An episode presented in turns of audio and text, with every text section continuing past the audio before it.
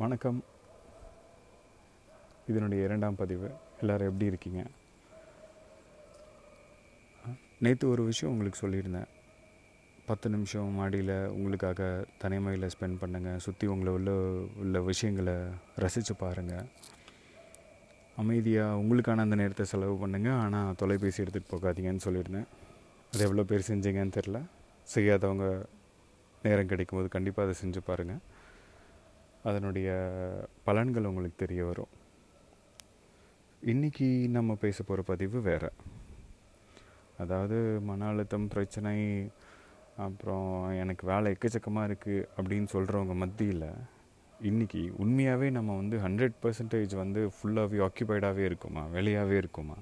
அது எல்லாமே உண்மையாகவே நமக்கு தேவையான வேலை தானா? ஒன்றும் இல்லைங்க. ஒரு நாளைக்கு ஒரு உதாரணத்துக்கு நம்ம நம்ம ஃபோன் எத்தனை தடவை எடுத்து பார்க்குறோம்?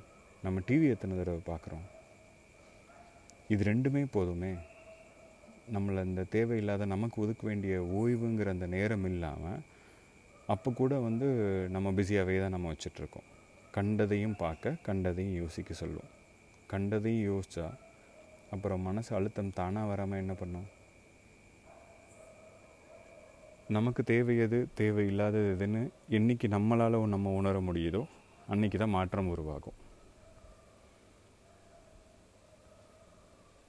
இதையும் நீங்கள் சோதிச்சு பாருங்கள் எனக்கு பிடிச்சது இதுதான் எனக்கு தேவையானது இதுதான் இது எனக்கு தேவையில்லாதது அப்படின்னு சொல்லி ஒதுக்கி பாருங்கள் ஃபோனு டிவியை பார்க்காதீங்கன்னு சொல்ல இன்றைக்கி பார்க்க முடியாமலாம் இருக்க முடியாது. பட் அதுக்கான ஒரு நேரம் ஒதுக்கிக்கோங்க. நைட்டில் நான் தூங்க போகிற நேரம் எனக்கு எதுக்கு ஃபோன் அப்படின்னு நினச்சிங்கன்னா அதை தயவு செஞ்சு எடுக்காதீங்க. வச்சுட்டு போய் படுத்து பாருங்கள் நிம்மதியாக தானாக தூக்கம் வரும்.